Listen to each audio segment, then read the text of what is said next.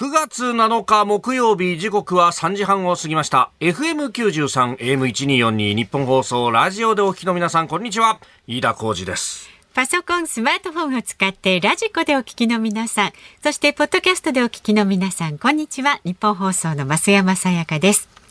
辛坊治郎ズームそこまで言うか。この番組は月曜日から木曜日まで辛坊さんが無邪気な視点で今一番気になる話題を忖度なく語るニュース解説番組なんですが、はい、今日は辛坊さんがお休みで。どうして？まあ、あのもともとねあの、ええ、この日はちょっとお休みしたいというスケジュールで、はい、来週の月曜日には戻ってくるんですが今日はピンチヒッター、何気なく辛坊さんの真似をして オープニングご挨拶した飯田浩二アナウンサーです。探り探りでなんとなくこんな感じだったかなと思って やってみたもののというね、えーうん、中途半端な感じで終わっちゃいましたね。始まってまだ1分20秒で1ダメだしすでにありましたっていうね。いや非常に厳しい上司をいただきながら。なことないですよ。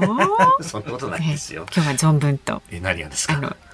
飯田さんの見解を。いや、勘、勘弁してくださいよ、本当に。辛坊さんがね、好き放題喋ってるっていうね、えええー、番組で、私はもう、もう、もう、横で聞いてるだけの 立場だったのに。ないですよ。いやいやいやいや、まあまあまあ、あの、どこまで辛坊さんの代わりができるかは、あれですけれども、えー、ぜひ、5時半までお付き合いいただければと、はい、ね、お願いします。はい。えー、スタジオ長官隠しじゃないわ、有刊隠しだ。今頃長官振り返るのはちょっとね飯田さん的にはね。ねいやどっかで出るだろうなと思ってたんですよ、えー、朝の番組やってると。そうそうそう、はい、長長官をねあの口が勝手に動いちゃってありますよね。あるんですよ。本当に、はい、えー、新聞持った瞬間に長官というふうに言っちゃいましたからね、うん、えー、夕刊の各紙が入ってまいりました。まああの結構構、夕刊って、えー、特集記事でね、まあ、こういっちゃなんなんですけれども、なんか、前からこれもう載せること決まってたでしょうみたいな記事で、えー、作ってるっていうのが多い中で、今日は、あ速報というかですね、えー、動いたニュースを持ってきたというのが3紙であります。はい、えー、朝日、そして読売、さらには日経、えー、3紙が、あ秋元正俊衆議院議員の逮捕と。はい、ね、いう記事を書いております、えー、朝日新聞秋元議員を逮捕風力発電事業をめぐり受託収賄容疑と、まあ、これ朝日は今日長官でももう一面で逮捕へという形で出しておりましたけれども、はい、その続報と、えー、読売も秋元議員を逮捕6000万円受託収賄容疑風力開発めぐり、えー、そして日経も秋元議員を逮捕6100万円受託収賄容疑東京地検、えー、洋上風力発電めぐりということでありまして、まあもともとこの家宅捜索とか関係先各所もや,、やられてました。あのえー、永田町にある衆議院のね、議員会館なんかも家宅捜索を受けていたということがあるので、はいうん、まああ、そういったことがあると相当これは、うん、固い証拠というかね、うん、えー、物証を持った上で特捜は動いてるのかなということが言われておりましたが、えー、いよいよ一つの山を迎えたということであります。で、これ逮捕容疑なんですけれども、日本風力開発という、まあ、風力発電の会社に有利な国会質問をした、その見返りとして、えーえー、合計でおよそ6000万円の賄賂を受領したとい。うことで、はい、その賄賂とされたものが、えー、馬主組合の事務費、うん、登録費であったりとか、ね、あるいは、まあ、あの、馬さん買ったりとかなんなりとかするためのお金の貸し付けという部分が、まあ、これ、えー、相当すると。まあ、資金の流れは認めるけれども、秋元氏本人は、これ馬に関しての金だから何が賄賂なんだっていうふうにね、うん、おっしゃっているなんていうことが、はい、今朝、長官の読売新聞だったかな、あのセリフ、括弧付きでね、はいはい、えー、載っていたりもしておりました。うんで、まあ、あの、この方、洋上風力発電のね、えー、ことなどにも詳しいと、政策に非常に明るいというふうに言われていた方でもあるんですけれども、うん。まあ、自民党というところはもともとのこう性質としてですね、はい、あの原子力発電には非常に、えー、推進的な部分のあると、まあもともとその国策民営の形を作り上げたっていうのが、えー、自民党のね、過去の政権であったということもあるんですけれども、はい、まあ秋元さん氏はあそれとは一線を画して脱原発を非常に強く訴える人でもあったということであります。うん、で、まあそれに関してのね、ご本なんかも出されていて、まあ自民党には珍しい脱原発の機種だというふうにも言われていた方であります。で、まああのね、それだけじゃなくて、えー、再生可能エネルギー普及拡大議連の事務局長も務めていたということなんですが、うん、これね、やっぱ今年あたりからちょっとその辺の、まあ、あ再エネに関して、えー、どうアプローチしていくかっていうのが自民党の中で変わりつつあるというのがあって、うんね、あの、もともとはこういう再生可能エネルギーだとか、うん、まあ、ジャンルごとにですね、いろんな議連が作られていて、うんうん、で、まあ、あの、それに沿ってですね、業界団体とかからもヒアリングをしつつ、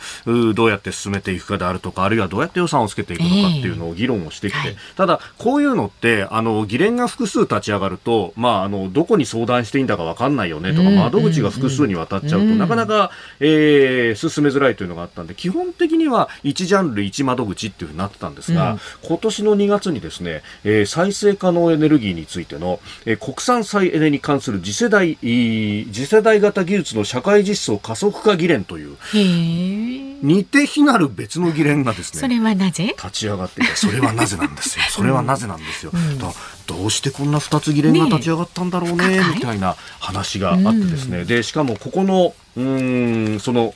えー、スタートする総会というのは2月に開かれたんですが、はい、発起人にねずらっとこうやっぱりこうこういう議連ですから重鎮の名前がな、えー、載るんですけど、ここの発起人にはですね、はい、麻生太郎さんの名前だったりとか。岸田文雄さんの名前が出てきているというのがあって、まあ、ただこれはあの次世代型技術の社会実装加速化議連い。うことなので、はいうん、あの再生、えー、次世国産再エネに関するというふうに書いてあって、うん、まあ、もちろん再生可能エネルギーというとね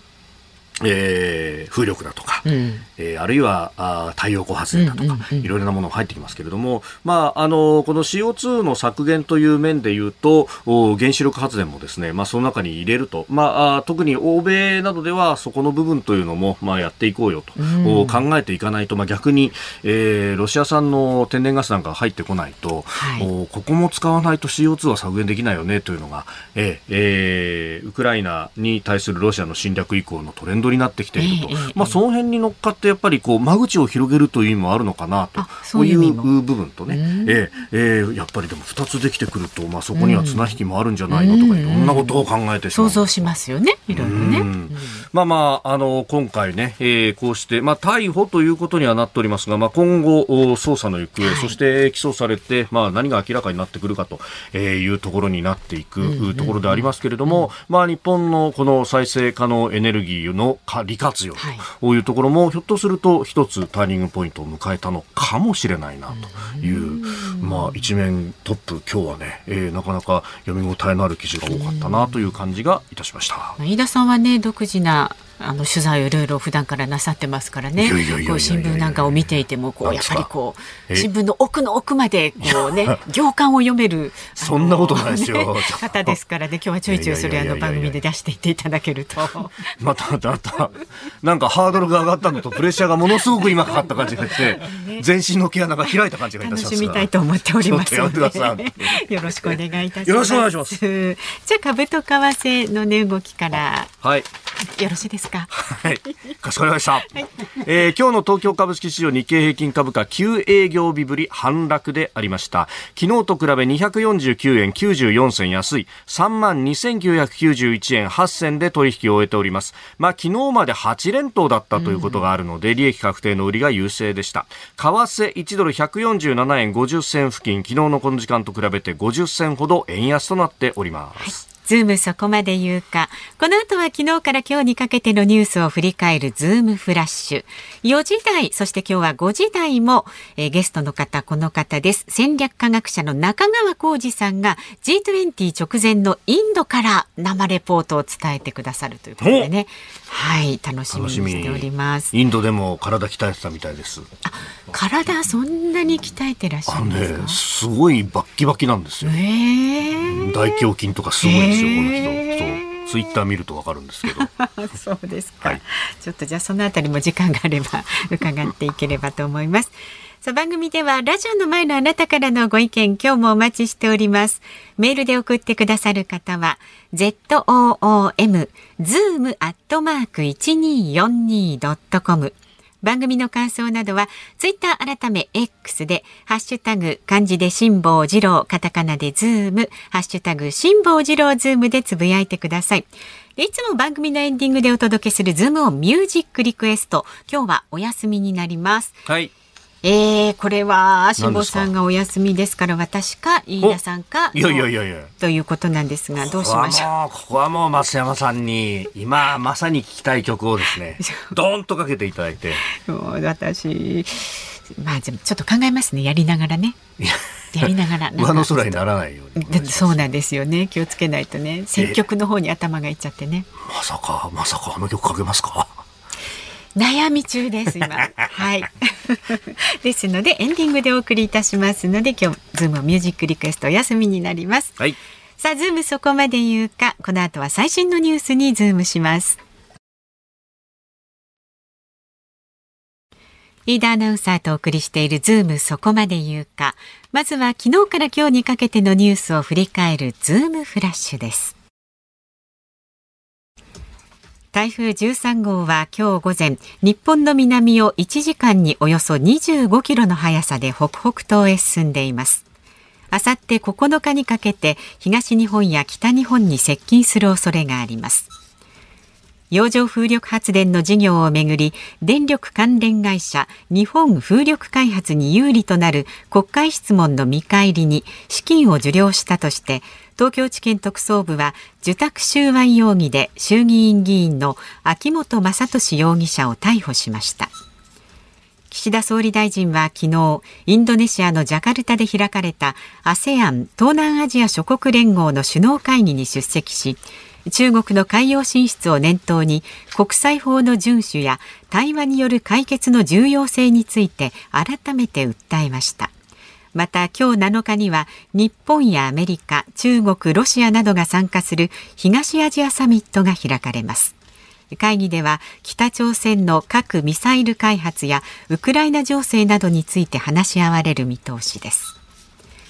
ガソリンの平均価格が昨日1リットルあたり186.5円となり前の週に続き最高値を更新しました。政府は石油元売り会社へ支払う補助金を今日から段階的に拡充し全国の平均価格を今月末をめどに180円前後にそして来月末頃には175円前後へと引き下げる方針です。日本維新の会の馬場代表は昨日 BS の番組に出演し立憲民主党が重要政策で方針を転換すれば連携することはあり得るとの考えを示しました馬場代表は根本的な政策、憲法やエネルギー問題、安全保障をオープンで議論できる環境が整えば、共通する可能性はゼロではないと述べました。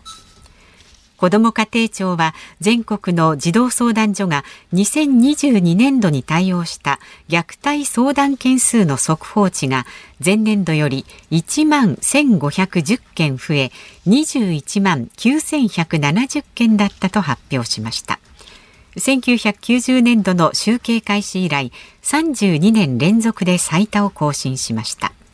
警察からの通告によるものが半数以上を占め子ども家庭庁は関係機関の虐待防止に対する意識が高まっているとしています。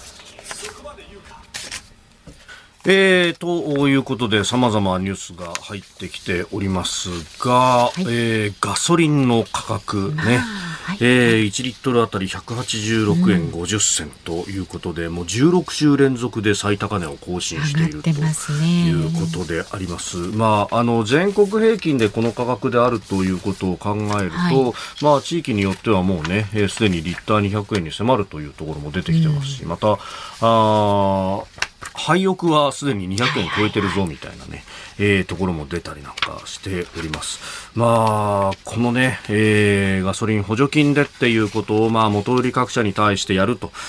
いうこと、まあ、これ9月末までが一応の期限だったものを伸ばすんだということがすでに、えー、政権からも出ておりまして、えー、とりあえず12月までと。ういうことを3ヶ月延ばすというふうになっております。で、まあ、あこれがどうなっていくのか、その先も多分やることになるんじゃないかなというところであります。まあ、あの、今、えー産油国サウジアラビアであるとかあるいはロシアあたりは減産をしていてでその分で、えー、原油の価格は高止まりを続けていると1バレルあたり90ドルぐらいをずっと推移しているので、えー、まあ、この価格というのが半年1年ぐらいかけて効いてくるということを考えると、えー、今目の前のこの価格がじゃあ下がっていくかっていうと、なかなかそれが見通しづらいということ、でまあ、このそもそものドル建ての価格が高止まっているところへ加えて、えー、円安ドル高というものが、はい、えー、進んでいるというところであります。まあ、これね、えー、この後取り上げるニュースとも関連するんですけれども、まあ、これが一時的なものなのかどうなのかっていうところで、じゃあ、あガソリン価格に補助金をずっとつけ続けて良いのかという話になってくると。もともとこの補助金の話が出てきた時っていうのは、まあ、一番最初立憲民主党じゃない、ごめんなさい、国民民主党のあの玉木雄一郎さんあたりが主張していたのは、ガソリンにはいっぱい税金かかってるから、そろそろその税金を少しは下げたらいいんじゃないですかと。大、体、ガソリン価格全体、まあ、リッターあたりね、これ今186円という数字が出てきてますけど、はい、4割ぐらいが税金だというふうに言われております。まあ、ガソリン税だとか、えー、が入っていて、で、さらにガソリン税で上乗せされたところに10%の消費税がかかっていると。はい、なんで税金に対してまた税金かけんだよっていう。ねうんうん、これはあの、JAF もかなりね、批判をしているところなんですけど、うん、この辺の二重課税の話とか、うん、あとはガソリンの暫定税率の、えー、話なんていうね、えー、まあ、えー、本則の部分とは別に、まあ、30円弱が、はい、えー、暫定的に上乗せされているというのがずっと続いていると。で、これはもともと、あのー、車使ってる人はその分道路をいっぱい使って、うん。うん、で、道路傷むでしょ、うん、と。だからその分を、補修するために、うん、えー、特定財源という形で、えー、ガソリンの税金の一部を道路の整備に充てましょうねということが言われていたんですが、はい、たただそれが使い道が指定されていた道路特定財源というものが、まあ、小泉政権の時に、えー、相当批判をされて、うん、そして、えー、これを一般財源化するということで、はい、何にでも使える税金にしたんですけれども、うんうん、ただ、この国の予算の付け方っていうのは、えー、このこの予算にここにお金使いますっていうと、じゃあその財源はなんとか税のこの一部ですっていうふうに紐付けがされるというのが、逆に紐付けがないと予算を立てられないという建前があるので、えー、一般財源化したにもかかわらず、ここの道路の整備にはこのガソリン税のここの部分を使うんですよ、みたいなことになってしまっていて、で、そうすると何が起こるかっていうと、これ財務省からしてみたら、いや別に税金下げたいんだったら下げないいいんじゃないですかっていう態度なんですけど、でもね、ガソリンの税金をここで下げるとなると、じゃあ、先生、お宅の地元のこの橋を架け替えるというのはですね、いやこれ、ガソリン税が下がるってことになると残念ながら財源の手当ができませんので予算をつけるわけにはいかないんですよというふうになってでさらにそこの予算が削られるよってことになるとじゃあこの予算は別に財務省が直接出す予算ではなくて、財務省が認可をしたものをですね、えー、国土交通省の予算として執行すると国交省の動力局からしたらうちの予算分取られてたってことはわーってことにもなってしまうのでいろんながんじがらめの中で全く身動きが取れないと。難しいですね。ガソリン代一つとってもこれですからねっていうのがもうこの国の予算の中で積もり積もってしまっているというのがですね。でこれまたあの消費税をじゃあね、はい、えー、二重課税の部分をじゃあこれを引き下げましょうでなんてことになって、うんうん、ああそうですか。消費税をじゃあ引き下げるということになりますとですね先生あの全国で今ね、えー、子育て支援ということで、えー、教育の無償化を行っておりますけれども、この部分というのはお出しすることはできなくなりますね、みたいなことになってくると。お芝居するときは悪い顔しますよね。そそんなこと、何を言ってるんですか、まあ、素晴らしい演技です、それで。どんどん信用と査定が下がっていってる気がするんですけど。褒めてるんですけど。褒めてないですよ、ね、そう、そうなんですよ。よ。だからそれがあるから、それからね、教育の無償化だとか、あるいはあの、保育の無償化だとか、その辺に関わってくるんで、いやいやいやいや、異次元の子育て支援のその異次元が異次元に後退しちゃったらまずいよ、みたいなことにね、なってしまって、えー、そうなると、えー、まさに慎重に、えー、検討して、えー、やりますと。いい武器持ってますよね、いっぱいね。なってしまうというですね。えー、いやー、がんじがらめじゃないですか。ね、本当ですね。うん、ガソリン一つとってもそんなことでございます。で、それから台風に関してなんですけれども、はい、ちょっと明日の朝がね、えー、から昼にかけてというところが心配であります。はい、あのー、明日の朝6時からの工事アップの中でも、ええー、詳しくお伝えしてまいりますので、えー、ぜひ日本放送を聞きいただければと思います。はい、お願いします。はい。では、はい、ズームオンに行きますか。はい、この時間解説するニュースこちらです。日銀の高田審議委員が物価安定目標の達成について目が見えてきたと述べる。日本銀行の高田審議委員は昨日日銀が目指す2%の物価安定目標の達成に向けて目がようやく見えてきたと述べました。また今後は賃上げの持続性が課題とし来年の春闘をベースにこの半年間はよく見ておかなくてはいけないと強調しました。ということで、まあ、このね、2%の物価安定目標に対して目がようやく見えてきたっていうふうに述べたところあたりをですね、捉えて、えー、2%に達成したんだったらもう金融緩和はそろそろ打ち止めじゃないかと。いうことがね、えー、見出しなんかで、えー、出たりなんかもいたしますけれども、一方でこの賃上げの持続性が課題っていうところが、えー、ポイントでして、あの GDP の速報値なんかを見ても、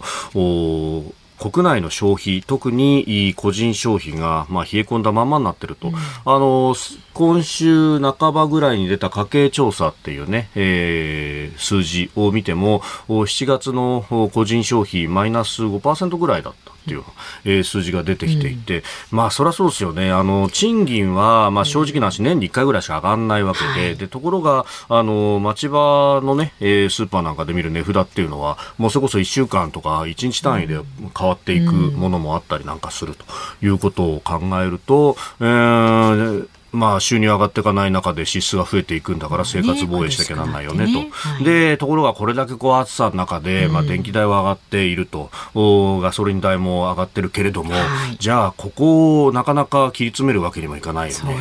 ということを考えると、まあ、手っ取り早いのは食費を削っていくということになってしまう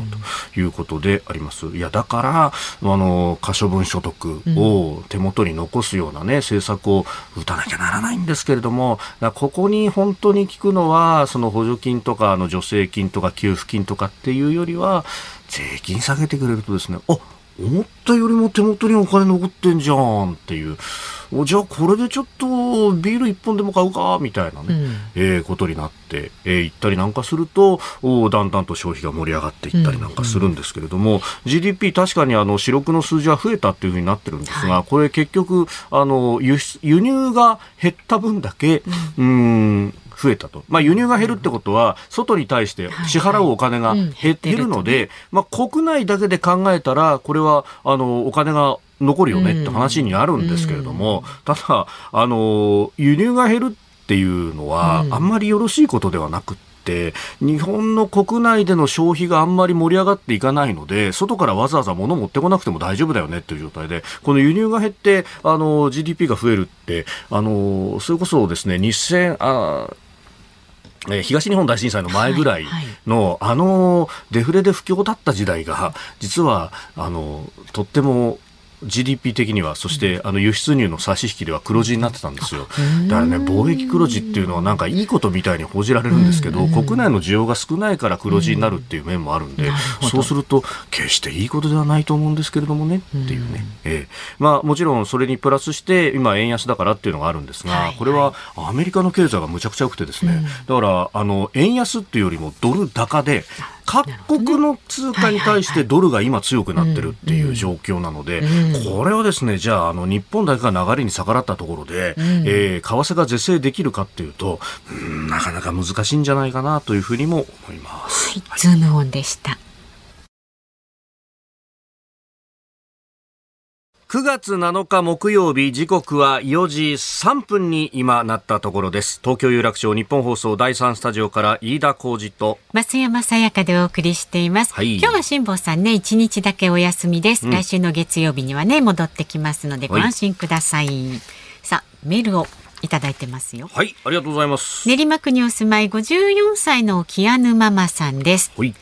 長官入ってまいりましたって決め台詞をつい口走っちゃう飯田さん。お茶目ですね。いや思ったんですよ。スタジオにっていう枕言葉をつけたから多分長官って言っちゃったわかります。私も週の終わりに、はい、メールアドレスはって一回金曜日だとあなたとハッピー担当してるんですけどズームって口がね一回ズー。になったりしますよ。あるあるある。ね そういうのってあるんですよね。いまだに X って言えないですもん。ツイッターですもん、うん、多分ねあの訂正もせずに口走ってることは何度かあるはずですね。ねそういうのってありますね。ね。で、えー、直属の上司とまあそんな上司なんてね思ってないですいやいやいやいやもうもう見上げるほど偉い。いや同じ土俵でね二人のトークを緊張感持ちつつ適当に砕けてるのがさすが飯田さんですね。ありがとうございます。辛坊さんいなくて寂しいですが最後まで頑張ってくださいと。ありがとうございます、え褒めて伸びるタイプでございますんで。よ バカにしてるでしょ。そんなことはないです。しかもそれがですね あの今朝方新業アナウンサーに言われたこと、はい、全く同じっていう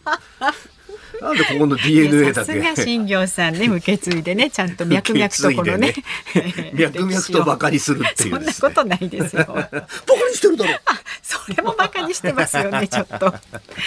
えー、大阪府の47歳男性、ビールパラさん。大阪から。え？いやいや、ご同行の死ですなと。はい、そうですね。かなりね。ご飯が美味しくなりますからね。えー、ほどほどにね、健康管理しながら食べて飲んでください。はい、えー、大阪からいつもポッドキャストで聞いて楽しんでいます。ありがとうございます。さて、はい、飯田アナウンサーの河野太郎さんのモノマネについてですが、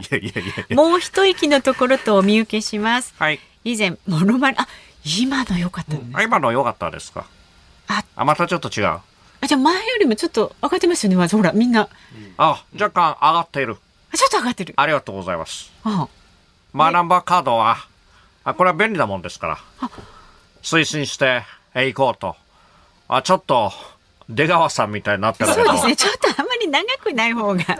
で長くするとやばいよ。これやばいよ。やばいよやばいよえっと以前モノマネ芸人さんが、はい、井上陽水さんのモノマネをしていて河野太郎さんやないかと突っ込まれていたのを見て飯田アナウンサーも。それはちょっと 井上陽水さんからの流れで、はい、あのどうですか？と。なるほど。お元気ですか？エロ陽水です。えもうちょっとね抜けた感じがない井上陽水さんあっと抜けた感じ。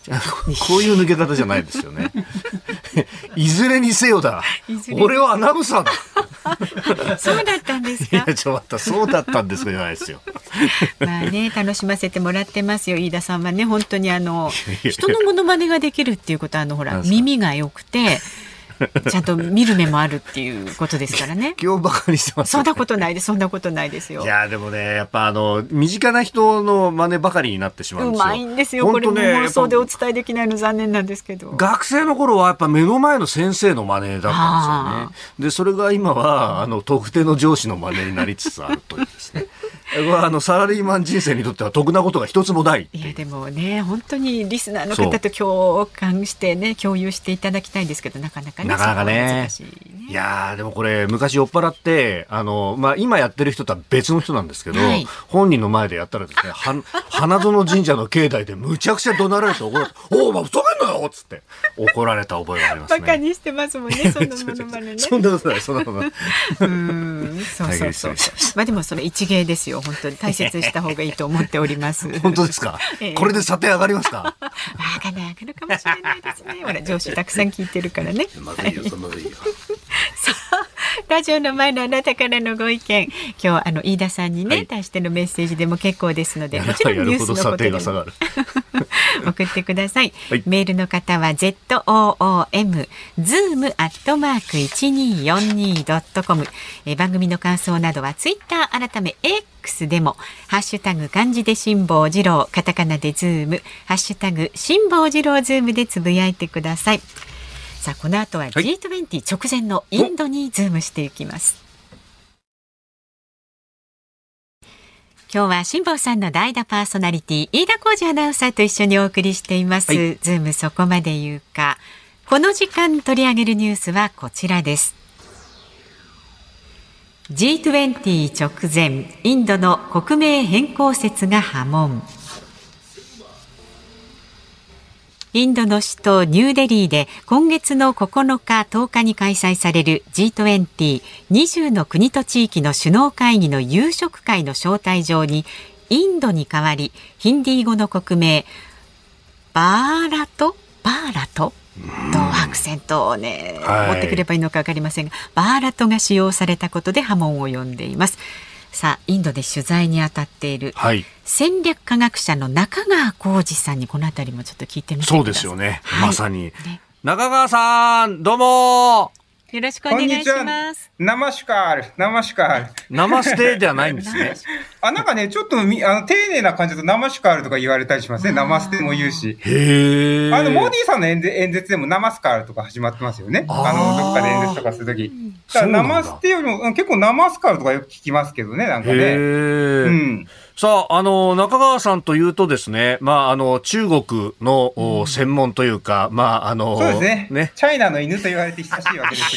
が。そこ今言葉選ぼうとしたのに。そうですね。僕から言わないと多分選んで言っていただけちゃうかなと思いまして、私から言いました。ありがとうございます。ご配慮いただいて。でも、ここのところは、あの、ね、えー、天竺解明プロジェクトというね。そうですね。ことで、インドにも手を伸ばしてきていると。はいそうですね。やっぱりインドから見た対中戦略っていうのは非常にやっぱり客観的で、日本からね、あの、チャイナを見るとどうしてもいろんなバイアスがかかっちゃうんですけども、はい、日本人の視点でインドから見たチャイナの戦略っていうのを見ると結構 客観的に見られるところもあるので、その辺であの、あの、買ってもらってですね、はい、あの、僕を、僕とあの、お話できるという先生方と、うん、えー、シンクタンクでいろいろやっております。はい。で、今はこれ、インドどちらにいらっしゃるんですか？今、ニューデリーですね。ちょうど G20 がね、ニューデリー、ニューデリーでやってますけどね。はい。はい、もうそのね、首脳会議も直前というところで、なんか。いや、すごいですよ。すごいですか？すごい。もう街の中、ほら、あの、軍の方、はい、警察の方とかバーっとやっていて、あと交通管制も敷かれていて、だから本当に数歩おきに、あの、きちんとこう武器を持った人たちがちゃんといてですね、もうなんか厳戒態勢で、しかもあの、もモディさんの,、あの広告？広告、じゃないな。いや、G20 の広告なんだけど、モディさんの顔しかないから、何の広告かもはやわかんないのが、数十メートル沖に立ってて、なんかあの、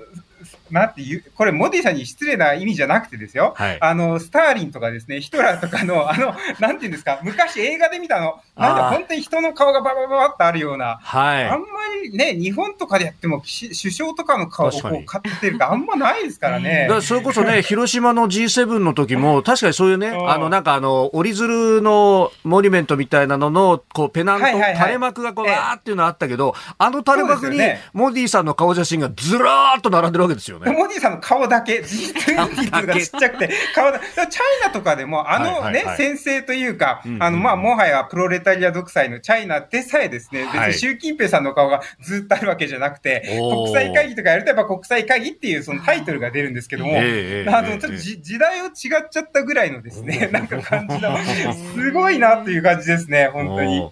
いや、中川さんのあの、ツイッター改め X を見ると、その辺のこう、動画がね、いろいろこう出ていて。そうですね。この昨日ついた動画がね。ええ。えで、そう、一個今、あの、番組の前からですね、二人とも悩んでいて、で、かつ、もうこれは中川さんに聞こうと思ってたのが、このヒンディー語の国名なんですけど、あれ、中川さんは X でツイあツイートっていうか、あの、ポストしたのは、ブハラットって書いてありますよね。なんかね、僕もヒンディー語ネイティブじゃ、まあ、ネイティブ、全然そのな習った初心者なんで、いや、ブとかバとか、あの、いや、混ざったようなバラッツみたいな、そんな感じなんですよね。言い方としては。だから、要は日本に発音がないから、バハラまあ、要は、あの、H がね、出たりとかっていうやつで、ババラッツみたいな、なんかそんな感じを、なんか何回も指導を受けたけど、僕もちょっと発音うまくできないみたいな、そんな感じでした。へえ。でも、これを使い出したって、まあ、ある意味、ジャパンって使わずに日本と言えみたいなことですよね、これ。要はですね、僕もそれ聞いてみたんですよ。あの、一般の人から、その、いわゆるシンクタンクの人まで、これどういうイメージっていうのを聞くと、まあ、だから日本で言うと、ヤマトというかですね、あの、いや、昔から使われていた、あいわ国、国名というか、あの、共有しているもんだし、まあ、それは別にインドでもバハラトでも多分どっちも、あの、まあ、親和性はあるというか、いいよねっていう話をしてるけど、みんな一応にして言うのは、まあ、これあくまでも政治闘争だからっていう話。だからその、そういや、あの、いわゆるあの、来年の総選挙に向けて、野党、はい、連合ね、26党連合が、要は INDIA ですよね。要はインディアっていう略称の、え野党連合を作ったから、まあ、インドじゃないっていうのを、えー、BJP のモディ政権が決めたわけですよね。そういう裏があるんですね。えー、そう、だもう完全に選挙目的ですよ、選挙目的ね。そうなんだ。もともとがそういう流れなんです、はい、なんか、いきなりこのバーラットっていうのが出てきたんで、これ、なんだ、ナショナリズムがここでこう盛り上がってるのかとか思ったら、うん、そういうわけでもないんですね。そう、だから日本で言うと、例えば野野党が全部がもう、もう連合してですね、はい、我々野党超党派、超党派連合を日本と名付けましょうみたいな感じで言ったみたいな。そうなので、あの、要は政権党としては、日本の首相とか言うの嫌だから、いや、だから、その、大和の首相って言おうみたいな、なんかそんな感じの、あの、イメージですよね。ええー、なるほど。しかし。まあ、その、野党連合のインディアっていうのは、なんか、 Indian National Develo Development Inclusive Alliance みたいな、ちょっと長いやつの要は略なんで、あ。の、要はそれを当てつけたっていうか、インディアにね、みたいな感じなんですよね。まあ、最初にインディアありきで、こう、頭文字取ってったみたいな感じですね。結びつけたみたいな、そんな感じですよね。はあ。でも、どうなんですか？政情的には、この今の BJP 与党が、やっぱり、まだ強いんですか？それとも拮抗してるんですか？いや、やっぱり強くて、もちろんその野党、日本でも同じ状況だと思うんですけども、はい、結局その、なんていうんですかね、あの、まあ、与党、政権与党一強強すぎるから、モディ BJP 強すぎるから、一緒に固まんなきゃいけないよねっていうところまではできたけども、はい、やっぱり候補の擁立だったりだとか、その、思想も全然違うわけで、やっぱ足並みが揃いにくい、いくら国民会議派みたいなのがこう、あの、中でね、えー、引っ張っていこうとしても、やっぱりちょっとまとまりづらいってありますよね。やっぱ左はすごい、もう極左みたいなところもあるわけだから、だからその辺極左まで入ってくるとどうなんだろうみたいなところはありますよね。えー、で、今回この G20 が行われる、これもやっぱりモディさんとしては、そのペナントの写真に象徴されるように自分の得点に最大限生かすってところですか？いや、だからあの、外交の騎士だってね、日本にも言われますけれども、やっぱりその外交特典ってお金もかかんないし、非常にいいですよね。しかもさっき言ったように、プロパガンダがめちゃめちゃできるので、あの、インドだと、あの、全然その選、謙虚さなしで日本と違って、もうなんか、あからさまってですよ。あからさ G20 ノベルティ作ったら、そこに、はい、日本で言えば岸田首相の顔が全部載ってるみたいな、なんかそんな感じの、それさすがにまずいよねっていうレベルのことやっちゃってるみたいな感じですよね。はあ、えー、まあ。だから国名の変更まで出てきちゃう。だから、あの、ヒンドゥースタンとかでも本当はいいはずみたいな感じで言ってましたね。なんかヒンドゥースタン。ああ、そうか。ただ、それやるとやっぱり宗教的なところも絡んできちゃうわけですか、ヒンドゥーまあ、なんかムガール朝でそれは言われてたけど、まあも、もっと古いのはやっぱり、あの、さっき言ったバラット、あの、バハラットみたいな方が、あの、サンスクリットの方から一番いいんじゃないのみたいなことで編み出された技らしいですけどね、プロパガンダ的に。へえ、うん、いや、でもなんというか、なんでもありっていうか、あんまりこう、ルール無用なところがあるんですか？いや、だめっちゃ面白いですね。民主、自由民主主義っていう、はい、あれ、カテゴリーなのに、まあ、形式的にはね、普通の民主的な選挙をやってるので、まあ、我々陣営なんだけど、はい、やってることは、情報統制も、情報統制ってネットでの自由な検索、例えばチャイナのバイデュとか見られなかったりとか、検索の検閲があったりとか、はい、あとはその、えっ、とね、北部地域であの暴動が起こったりすると、シャットダウンしちゃったりとか、情報を。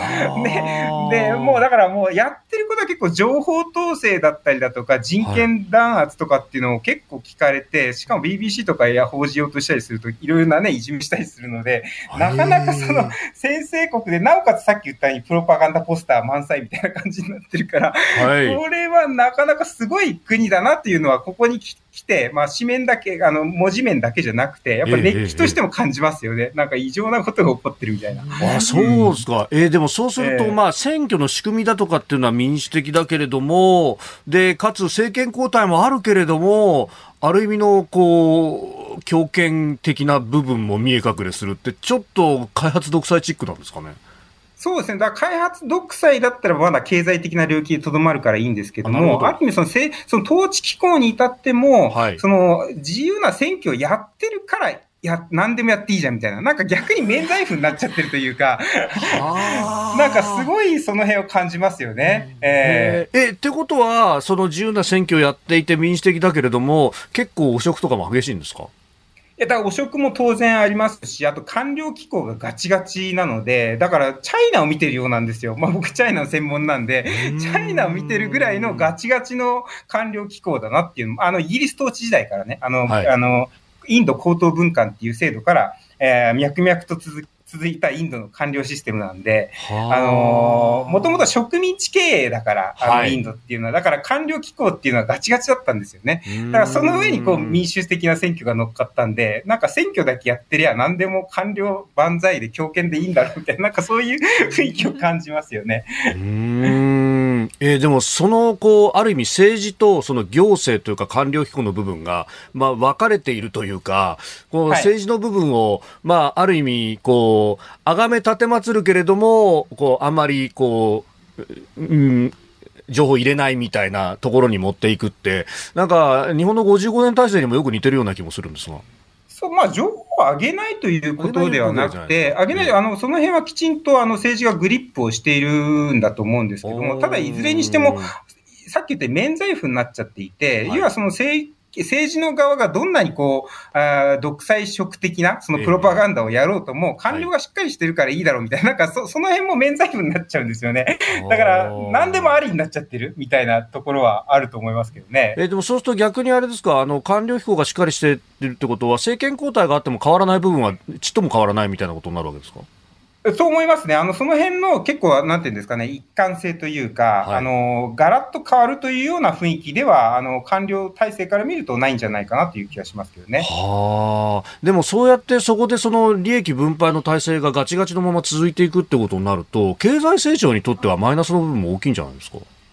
あの、えっ、ー、と、結構やっぱりその辺の色濃さが出るのは、えなんだかんだ言ってですね、地地方の州地、州の、州のレベルが強いので、その辺で州ごとにですね、あの、トップが変わると、要は経済発展しているとかしてないとか、いろいろ出てくる。だから、モティさんもなんであんだけ、あの、得られたかっていうと、自分の、あの、グジャラートだったり、そこを、要は発展させて、外資誘致とかで発展させてきたっていう、まあ、功績があったりするので、あ。る意味ですね、その中央でやってることと地方の州ごとにやってることっていうのは、ちょっと、あの、解像度高く分解して考えた方がいいんじゃないかなという気がしますよね。その辺の周辺、中堅の強さみたいなのって、ちょっとアメリカにも似てます？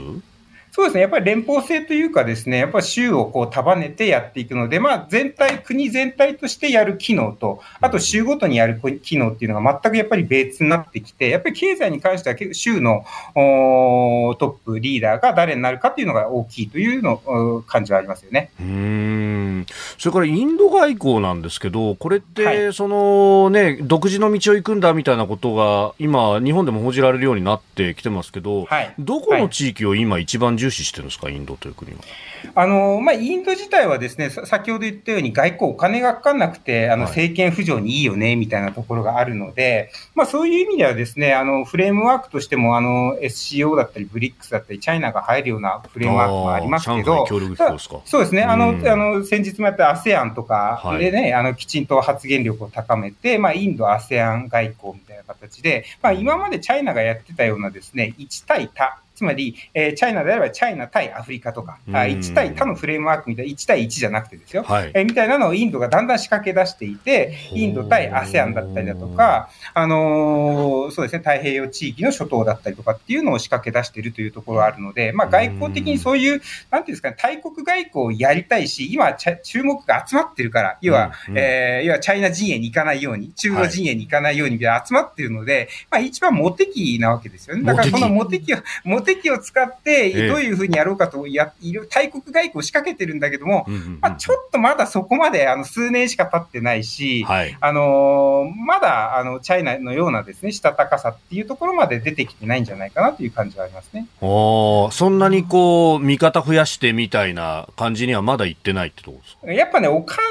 やっぱ弱いですよ。やっぱり貿易も弱いんで、どんだけ、あの、経済成長これからするし、間違いなくそれはこれから発展していくわけですよ。だけれども、やっぱりですね、まだその足腰の弱さっていうのがあって、うん、IT だったりだとか、金融だったりみたいなところっていうのは強いわけですよ。要はその、ものづくりみたいなところにあのかからないので、まあ、すぐ一挙飛びができる、一足飛びができる、ジャンプフログみたいなのが、えー、できるわけですけど、うん、えー、まあ、できるわけですけど、まあ、そういうのができない普通のものづくりみたいなところはやっぱり弱いので、やっぱり一次産業にこうとどまっちゃってるところがあって、やっぱその辺そうすると貿易をてこにした、えー、経済的なつながりがやっぱりなかなか難しいですよね、インドにとっては。だからやっぱまだその辺が実態伴わないというのがあると思います、外交をやるにしても。あやっぱりある程度その、まあ、世界の工場というか、二次産業的な、まあ、ものづくりみたいなのを経ないと、国全体としてのパイは広がっていかないっていうところがあるわけですか？そうですね。チャイナがなんであんだけ横暴なジャイアニズムを発揮できるのかっていうと、やっぱりその辺ってサプライチェーンを抑えてるからっていうのが今まで強かったわけですよね。やっぱものづくりの系統が強かったわけです。やっぱそれ売らないよみたいなところも彼らやるわけですよね。だからその辺、やっぱちょっと、えないですよね、インドに関しては。だからやっぱ強気に、そう、強気にその辺が出られないという外交上の弱さみたいなのは、まだまだあるんじゃないかなという気がしますね。でも他方、そのインド、インド系の人たちっていろんなところにこう移住したりとかしてるじゃないですか。その辺のネットワークを使ってみたいなことってなかなか難しいんですか、あの、もちろんですね、人的なネットワークの強さだけじゃなくて、あの、どちらかというと英語力ですよね、その辺のソフトパワーというところで言うと、やっぱり、あの、要は第二公用語というか、まあ、あの、あるわけですよね。ヒンヒンディー語じゃない英語というのがあるわけで、そうするとその辺の英語を使った人材っていうのが世界に広がっている中で、やっぱり、えっ、と、その辺のネットワーク作りというのは今後強くなっていくし、まあ、ご存知の通り、えー、大企業のね、GAFA 含めて、はいまあ、社長さん、CEO とかがインド系になっていくみたいなところはあると思うので、あの、人的なところは、あの、非常にコネクションあると思うんですけど、ただそれが一足飛びに国力につながるかというと、それはそういうわけではないので、あの、国力とはやっぱりちょっと別の話の文化圏的な広がりだと思うので、ちょっとその辺は、あの、分けて考えた方がいいのかなとは思いますけどね。なるほど。これ後半ではね、えー、今度は中国外交についても伺うんですが、はいあの、前半戦最後で、あの、インドをついていらっしゃいますけど、あの、どうなんですか？カレーとか食べてるんですか？かとりあえずですね、昨日ついて、まあ、早速昨日の夜と今日の朝はカレー食べました。いや、なんか結構ね、あの、いきなり行くと日本人の人で、こう、胃腸に来る人もいるみたいなの聞きますけど。ああ、でもね、大丈夫ですか？ままだ大丈夫ですね。前回、前々回来た時も比較的大丈夫だったんで。ほ合ってるのかもしれないですね。合ってんのかもしれないですね。しかも筋肉も維持してますもんね。ジム行ってるんですね。ホテル、ジム、ジム、ジムが設備あるかでホテルを選ぶみたいなね。すごいね、立派な筋肉がついてるのを拝見しました。ツイッターに上げてね。そうそうそうそうそうそうあれが筋肉落ちてきたら、あ、そろそろまずいんだな、みたいな。あ、そろそろもうちょっと中がいっちゃうな、みたいなことを思っていただければ。え、でも移住計画とか言ってますけど、今回これ移住じゃないんでしょ？今回は、えっと、違います。この1週間だけで、また1回戻って、その後、あの、本格的にこっちにということで、ええー、もうぜ、もうね、増山さん毎日聞いてるから会いたかったんですけどね、今日もね。ぜひ、あの、スタジオにもお越し辛坊さんのとね、一之輔さんの僕、毎日聞いてるってことは、月金で聞いてるんですよ。本当にありがとうございます。もう、ぜひぜひお待ちしておりますので、いらしてください。すみません、じゃあちょっとブレイクいただいて、ねえー、5時台また続きよろしくお願いします。はいよろしくお願いします。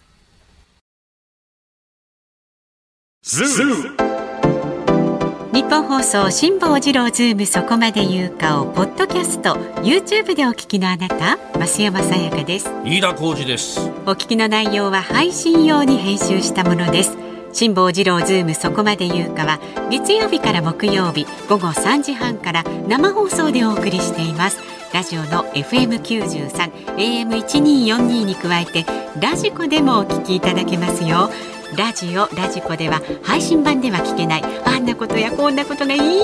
ぱい。さらにリポーターがあなたの街にお邪魔する中継企画や辛坊さんが夕刊フジの記事を解説する夕刊フジそこまでズーム。えそして生放送でしか参加できないリスナー参加コーナー。ズームオンミュージックリクエストなど盛りだくさん。ぜひラジオラジコでも辛坊治郎ズームそこまで言うかをお楽しみになってください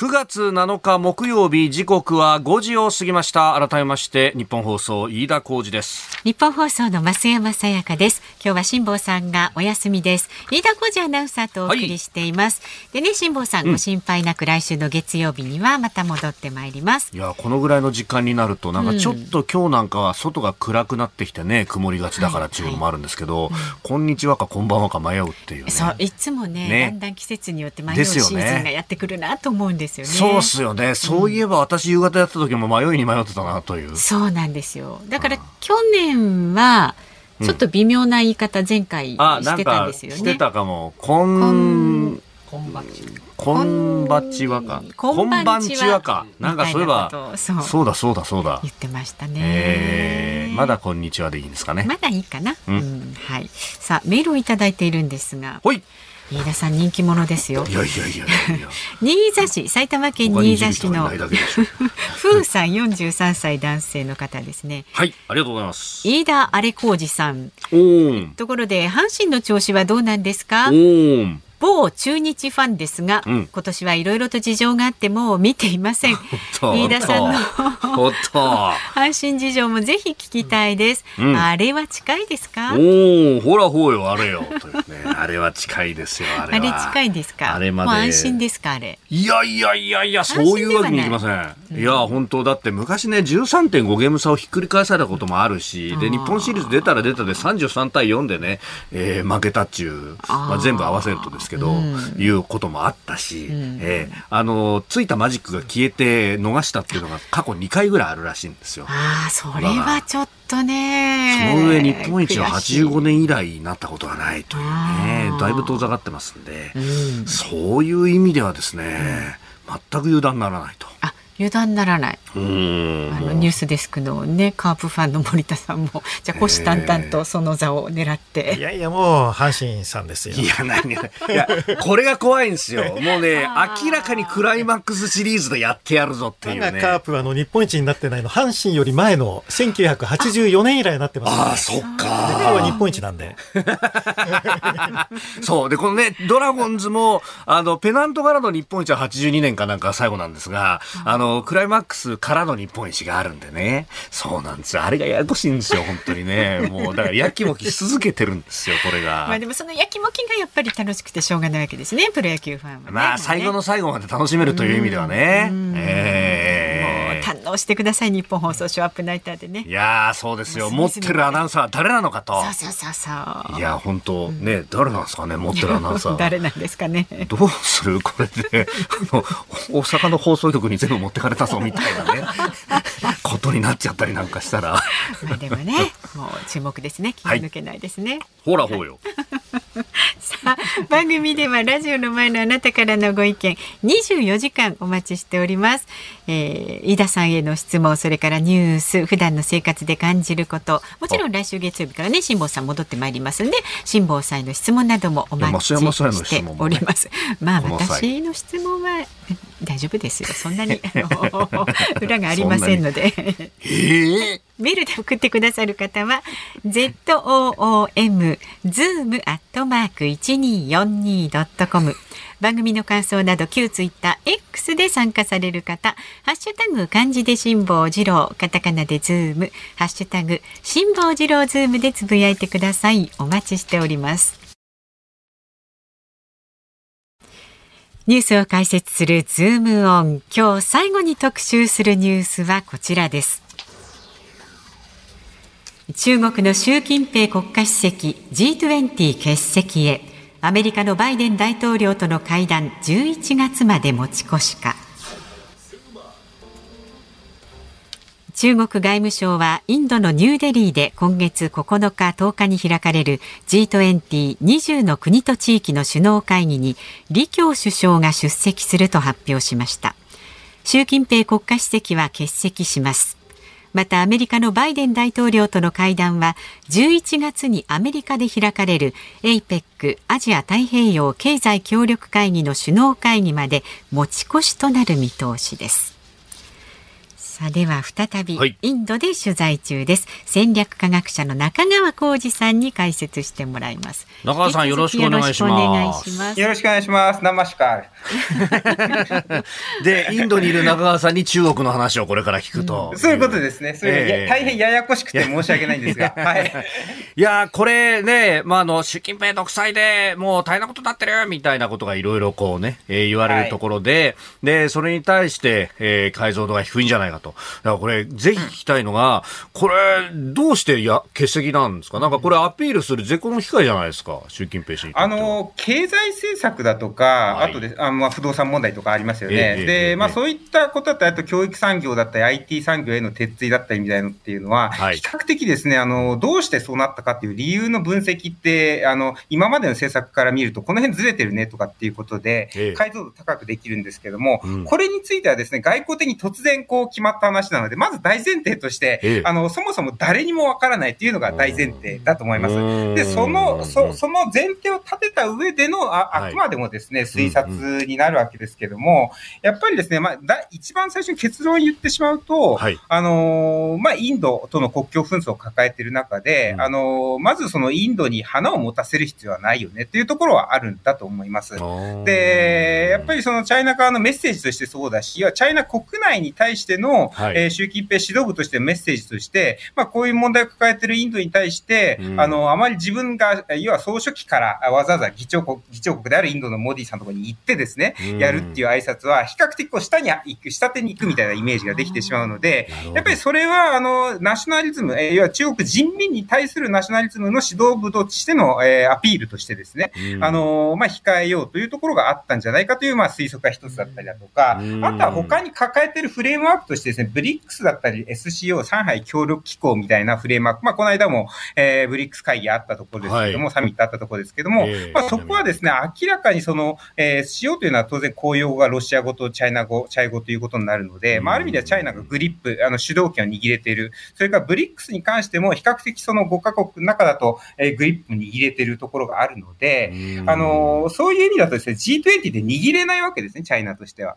だから、その、あの、裏からも手を伸ばせない上に、形としても下手に行くっていうのが、まあ、あまり多分、今回、あの、行く意味がなかったんだろう、行く、行かない方がいいと判断したんだろうという、あくまでも、あの、推推測です。はい、これ、その文脈でいくと、次の、じゃあ、APEC に関しても、今回これアメリカで行う、サンフランシスコで行うということになってますよね。で、ここもまあ、日本もいるし、アメリカもいると、なかなか主導権は握りづらいと思うんですけど、ここは出てくるんですかね？APEC はですね、比較的力のかけ方が強かったんですけど、まあ、あのもちろんですね、その今回の G20 に関してもずっと習近平さん出てたので、はい、あのまあ、出るんじゃないかというところはあったんですけども、ただ、まあ、ある意味ですね、習近平外交というのが3期目に入って、、うん、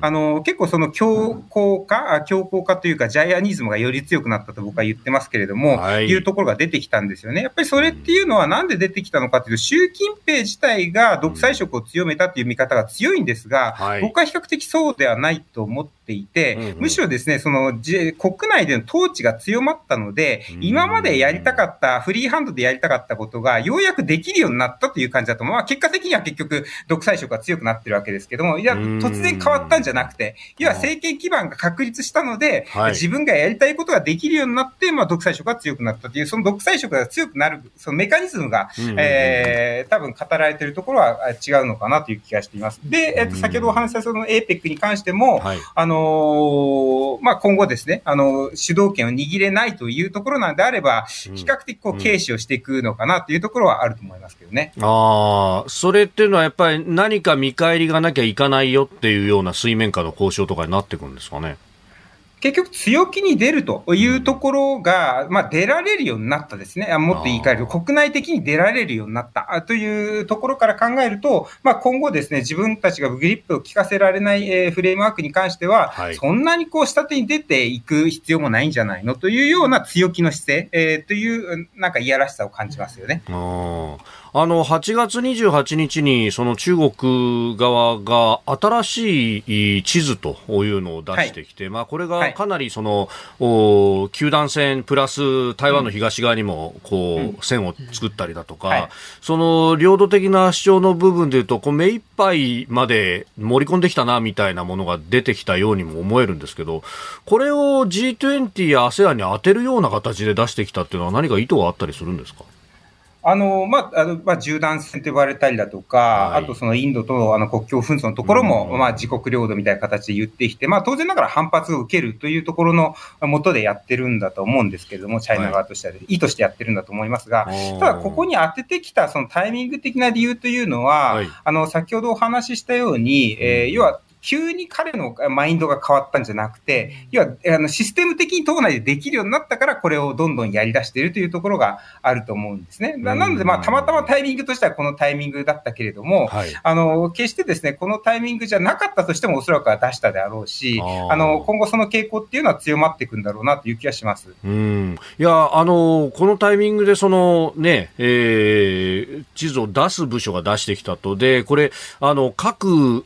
省庁とかで縦割りになってて、ある意味タイミング的なグリップが効いてないんじゃないかみたいな指摘をする人もいるんですけど、まあ、別にそういうような意図もないってことですか？うん、あの、それは中華スパイバルーンのあの、米国に入った時もそうだったんですけども、はい、結局その、あの、大きい官僚組織構造の中で、どこまで習近平がグリップできてるのかというのと、習近平に忖度して逆に上げないんじゃないかというようなこともよく言われたりするんですけども、えー、はっきり言ってですね、それは、はい、えー、ミスで起こってるのか、意図的に、うん、あというのも、あ階層が広すぎて、えっ、ー、と、別に意図的じゃなくてそうなっちゃってるのかっていうのは、全然それはわかんないわけですね、外からは。なので、まあそういった想像というのは、まさにその想像の通り、一つのシナリオとしてあり得るんですけれども、はい、まあ、それはそれとして解釈をした上で、うん、えー、まあ、我々としてはそういう、なんていうんですかね、大きい巨大な官僚組織であるチャイナがどういう動きをしてくるのかというのを淡々と、あの、シナリオを構えて捉えていかないといけないという気がしますけどね。うん。それはあれですか、処理水の話とかでも、なんかこう、いろんな嫌がらせをしてきたりとかっていうのがありますけれども、これ一個一個潰していくみたいなことになってくるわけですか？あの、処理水の問題っていうのは比較的、えあの、上がちゃんと判断をしているんだろうというところで、あの、その辺っていうのは、あの、ちっちゃい問題じゃないので、あの辺っていうのは。はいで、プロパガンダ戦になってくるので、うん、あの、いわゆるチャイナの外交をやるというのは外交部ですよね。それから宣伝を担当するのは宣伝部というところで、部署が違ったりもするので、はい、その辺きちんと連携が取れてないとできなかったりすることなので、きちんとあれに関しては連携取れてるなという感じがするので、ちょっと地図の問題と、その中華スパイバルーンの問題とはちょっと違って、はい、あれは意思的意意図を感じるものだなという気がしますけどね。はあ。で、それに対しては、じゃあ日本としてはどうしていったらいいと思いますか？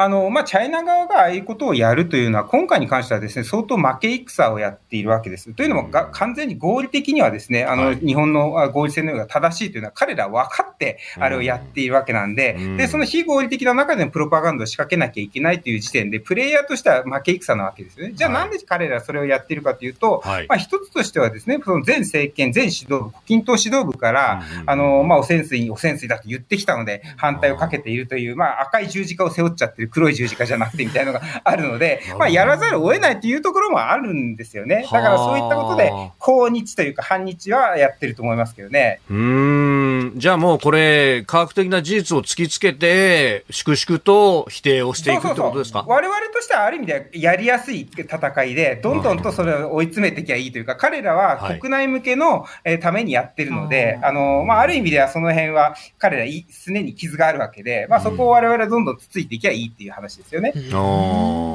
これ意思決定としては、あの、筋が通ってるというか、あの、中国側はですね、何かこう、習近平氏が個人的な思いとかでやってるのか、それとも国家の意思としてというのは、どう考えてるんですか？むしろですね、その辺って、あの、先ほど言ったように、全指導部からの赤い十字架説を取るのであれば、彼の意思ということでは、比較的ないんですけども、ただ、経済のミスリードということであれば、彼の意思であるというところもあるし、というところで、まあ、いろんな複合的な要因ではあると思います。うん。さあ、そろそろね、お時間になってしまいました。はい、ええ、あの、中川さん、来週の金曜日に朝早くて恐縮なんですが、帰国した後、工事アップにもご出演いただこうと思っておりまして。そうなんですよ。あの、僕は倒れてなければ、まさら病で。ね。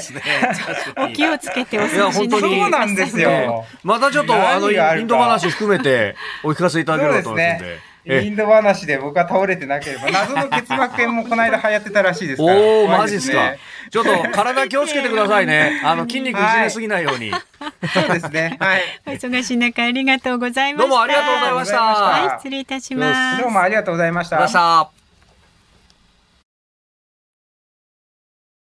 ズモンミュージックリクエストをお送りしているのは私の選曲です。今日はシカゴでムーンライトセレナーデ。かっこいい。かっこいいでしょ？私ムーンライトセレナーデの中でこのシカゴのバージョンがね、一番好きなんですけど。おはお、ねもともともう超有名な名曲ですジャズからねのスタンダードナンバー。うんうんそう。私吹奏楽部でムーンライトセレナーデをやったような気がしますね。あじゃあそれもきっとシカゴに引けを取らない素敵な 演奏だったのだと思いますが私はねこのシカゴババカにしてるージョンが一番本当好きに。もう今全力でバカにする顔してましたよね。おめえがムーンライトセレナとか、何言ってやがんで みたいな時間。がないんでねさあお聞きの放送この後5時30分からは日本放送ショーアップナイター神宮球場からヤクルト対巨人戦解説井端弘和さん実況日本放送山之内弘明アナウンサーでお送りしますはい。そして明日朝6時から OK 工事アップ、えーコメンテーターは外交評論家内閣官房参与三宅邦彦さん。まあ ASEAN だとかロシア北朝鮮の話などもありますが、ちょっと台風心配ですので、そうですねしてもうすでにね、計画運休発表されているところもありますんで、はいえー交通関係の情報もまとめてお伝えすることになると思います。はい、その後の春風亭一之輔さん、あなたとハッピーでもね、台風の情報もお伝えしますが、はい明日のテーマは表彰状やトロフィーもらった話を教えてです。で、来週月曜日、辛坊治郎ズームそこまで言うか、辛坊さん帰ってくるんですが、はい私が来週1週間お休みをいただきます。夏休みです。はい月曜日はニッポン放送の熊谷実帆アナウンサーがね、アシスタントを務めてくれます。ゲスト、海野素央さん、ボーイデン、こちらもぜひお聞きくださいというわけで、ここまでのお相手、飯田浩二と、増山さやかでした。来週は辛坊さん戻ってくるよ